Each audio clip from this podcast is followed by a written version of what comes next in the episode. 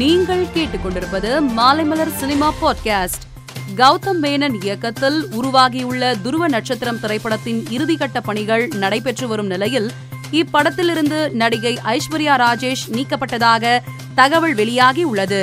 அதாவது இந்த படத்தில் ஐஸ்வர்யா ராஜேஷ் சம்பந்தப்பட்ட காட்சிகள் நீக்கப்பட்டதாகவும் இவர் இல்லாமல் கதையில் மாற்றம் செய்து மீண்டும் படப்பிடிப்பு நடக்க உள்ளதாகவும் கூறப்படுகிறது. நடிகை ஜெனிலியா தென்னிந்திய சினிமா குறித்து மனம் திறந்துள்ளார்.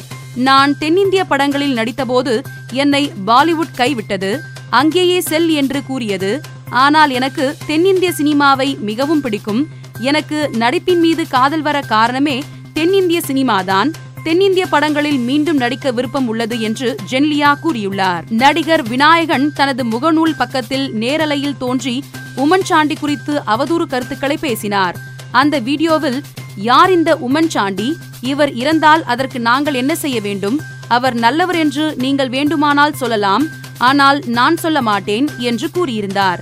இது காங்கிரசார் மத்தியில் கொந்தளிப்பை ஏற்படுத்திய நிலையில் எர்ணாகுளம் கழுவூரில் உள்ள விநாயகனின் வீட்டின் மீது மர்ம நபர்கள் கற்களை வீசி தாக்கியுள்ளனர் இதில் அவரது வீட்டின் ஜன்னல் கண்ணாடிகள் உடைந்தன. விநாயகனின் வீட்டில் தாக்குதலில் ஈடுபட்டது காங்கிரஸ் தொண்டர்கள் என கூறப்படுகிறது. இந்த சம்பவம் அங்கு பரபரப்பை ஏற்படுத்தியுள்ளது. சூர்யா நடிப்பில் உருவாகி வரும் கங்குவா படத்தின் கிளிம்ஸ் வீடியோ சூர்யாவின் பிறந்த நாளான இருபத்தி மூன்றாம் தேதி வெளியாக உள்ளது. இந்நிலையில் இப்படத்தின் புதிய போஸ்டரை படக்குழு வெளியிட்டுள்ளது.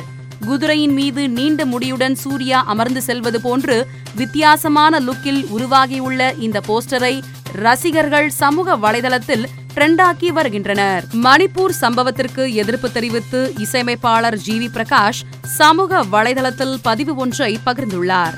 அதில் மணிப்பூர் சகோதரிகளுக்கு எதிரான பாலியல் வன்கொடுமை மனித வரலாற்றில் பேரவலம் மன்னிக்க முடியாத பெருங்குற்றம் கொலை வாளினை எடடா மிகு கொடியோர் செயல் அறவே என்று ஆவேசத்துடன் பதிவிட்டுள்ளார். பிரபாஸ் நடிப்பில் உருவாகி வரும் திரைப்படத்திற்கு ப்ராஜெக்ட் கே என படக்குழு தற்காலிகமாக பெயர் வைத்துள்ளது. இந்நிலையில் இப்படத்தின் டைட்டில் குறித்த வீடியோவை படக்குழு இன்று வெளியிட்டது. அதன்படி இப்படத்திற்கு கல்கி இருபத்தி எட்டு தொண்ணூத்தி எட்டு ஏடி என படக்குழு தலைப்பு வைத்துள்ளது. அது மட்டுமல்லாமல் இது தொடர்பான கிளிம்ஸ் வீடியோவும் வெளியாகி உள்ளது. இதில் சர்ப்ரைஸாக நடிகர் பசுபதி முக்கிய கதாபாத்திரத்தில் இடம்பெற்றுள்ளார் இந்த வீடியோ இணையத்தில் வைரலாகி வருகிறது. மேலும் சினிமா செய்திகளை தெரிந்து கொள்ள மாலைமலர் டாட் காமை பாருங்கள்.